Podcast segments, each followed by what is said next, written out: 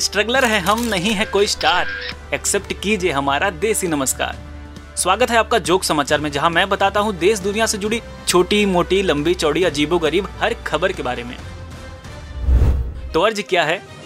कि roses are red भिखारी के कटोरे से पैसे हमने भी उठाए हैं, और मास्क लगा के घूमने वाले राज कुंद्रा अब अपनी बायोपिक लेके आए हैं। जी हाँ राज कुंद्रा अब अपनी बायोपिक फ़िल्म लेकर आ गए हैं, जिसे उन्होंने लिखा भी है और उसमें एक्टिंग भी की है। और तो और इस फ़िल्म को प्रोड्यूस किया है उनकी वाइफ शिल्पा ने। तो ये कहना गलत नहीं होगा कि ये फ़िल्म लिटरली उनके लिए फैमिली फ़िल्म है। वैसे उनके द्वारा बनाई गई पहले वाली फ़िल्में भी फैमिली देख सकती थी, पर साथ में नहीं अपने अपने कमरे में। इस बायोपिक में उन्होंने अपने पहले वाली बेडरूम वाले हैंडकप वाली फ़िल्मों से लेकर असली जेल वाले हैंडकप्स तक की कहानी को दिखाया है। उनका कहना है कि उन्होंने ये फ़िल्म अपनी छवि साफ़ करने के लिए नहीं बनाई है। पर पर पर, मैं एक बात है जो उनसे कहना चाहता हूँ। ये है कि ए बाबू, ये पब्लिक है पब्लिक ये जो पब्लिक है, ये सब जानती है पब्लिक है। जी हाँ पब्लिक सब जानती है।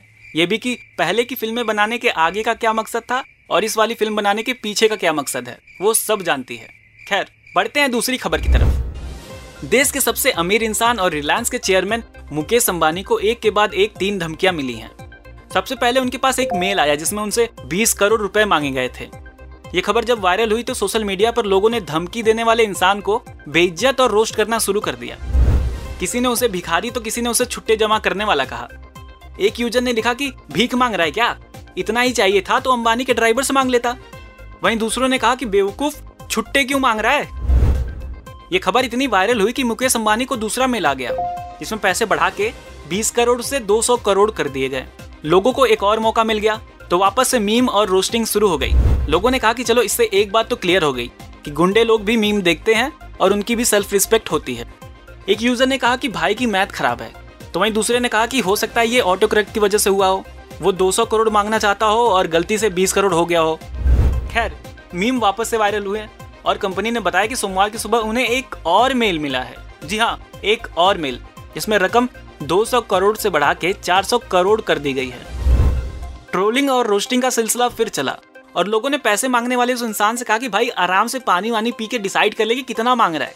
तुझे चाहिए कितना? सोशल मीडिया पे एक बंदे ने लिखा कि, देख गुंडा भाई कंफ्यूज मत हो। ऐसे लोगों की बातों को दिल से नहीं लगाते।